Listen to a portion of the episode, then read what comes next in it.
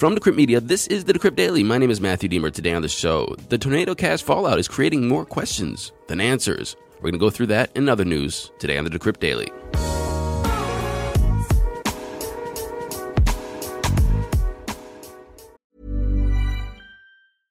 I'm Sandra, and I'm just the professional your small business was looking for. But you didn't hire me because you didn't use LinkedIn Jobs. LinkedIn has professionals you can't find anywhere else, including those who aren't actively looking for a new job, but might be open to the perfect role, like me. In a given month, over 70% of LinkedIn users don't visit other leading job sites. So if you're not looking on LinkedIn, you'll miss out on great candidates, like Sandra. Start hiring professionals like a professional. Post your free job on linkedin.com/people today. Good morning, everyone. Today is Monday, August 15th, 2021. Hope everybody had a great weekend, and I hope everybody was safe. I hope everybody BTFD'd. I hope everybody sold the top. Anyway, let's just get straight into those crypto prices. Here comes the money. Here we go. Money talk.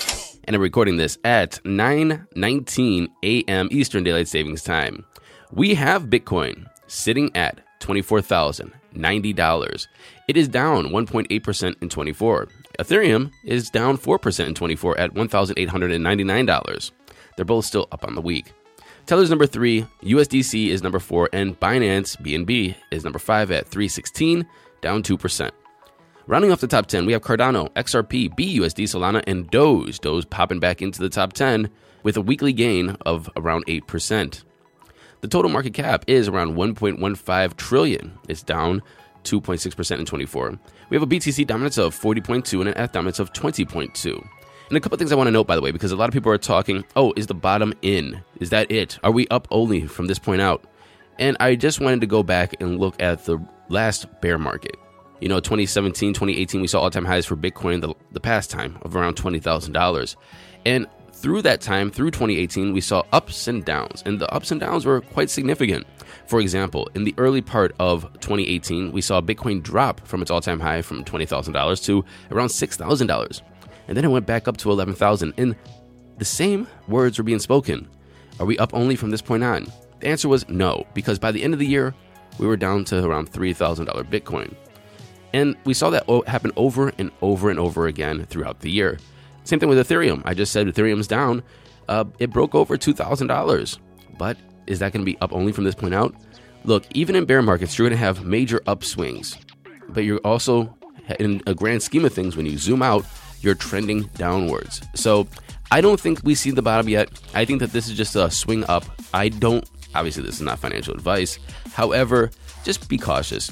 If you think it's up only from this point out, it's possible that the bottom isn't even in yet. Now it's time for Coin of the Day.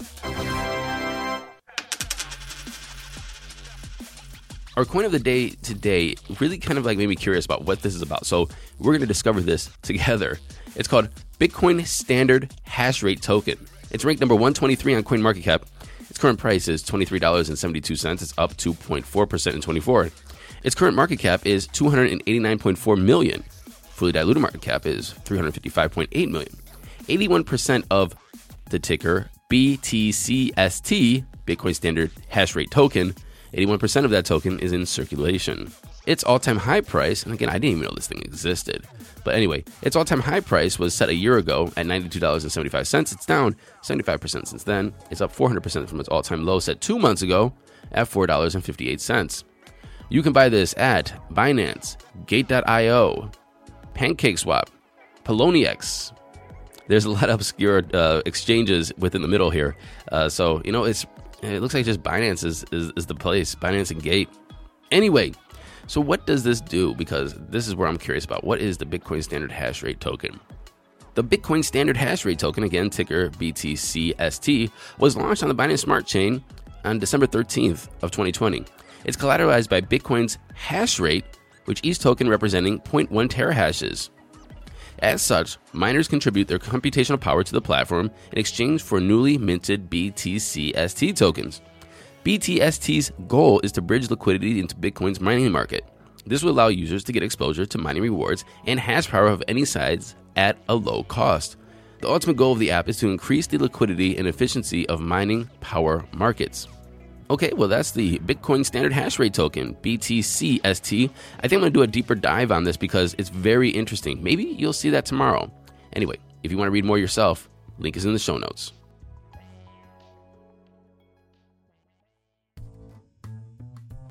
Moving into today's headlines. And there's not much news today. It's Monday. You know how it goes. So I always tell you that because you're like, oh, why is it not a 15-minute show? It might be only a 7-minute show at the end of everything because there's not much news on Mondays.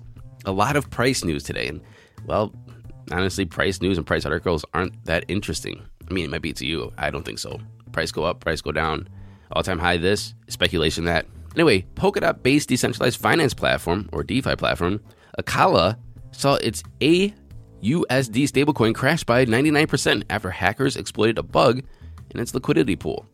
CoinGecko indicates the stablecoin continues to trade at about 0.009 cents, while CoinMarketCap recorded a low of 58 cents, but it has since climbed back up to 91 cents. So basically, we don't know what the price is. In a tweet, Acala Network explained that due to a misconfiguration of its newly launched IBTC to AUSD liquidity pool, hackers were able to mint 1.28 billion AUSD. The sudden influx of coins caused the stablecoin to depeg in mere minutes. Unlike UST, the AUSD isn't an algorithmic stablecoin, but claims to be multi-collateralized and backed by assets including Polkadot, Bitcoin, Ethereum, and others. And so, we have another exploit. Please, if you're using a stablecoin, use a trusted one.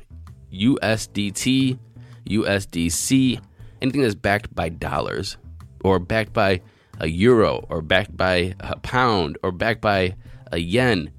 Do not mess with these weird ass stablecoins. I implore you. And I know I'm going to get an email from this that says, well, I've been using this and I never had a problem. Of course you didn't. You don't have a problem until you have a problem. And when you have a problem, your money's gone. Please try to be as safe as possible. This is a risky market. These are risky assets. This is all risk. This is all new. So don't compound your risk with riskier assets and more risk on top of risk. Popular privacy stablecoin Monero completed a hard fork, introducing new privacy and security features over the weekend. They tweeted this: "Congratulations on a successful network upgrade. Hashtag Monero is now more private and more efficient with ring size of 16, bulletproofs plus, and view tags. Make sure your node/wallet is updated to continue using Monero. Privacy and fungibility matter, and it is exciting to keep moving." What did that even mean? Here we go. Changes to Bulletproof's algorithm is to boost transaction speed and reduce transaction size by an estimated 5 to 7%.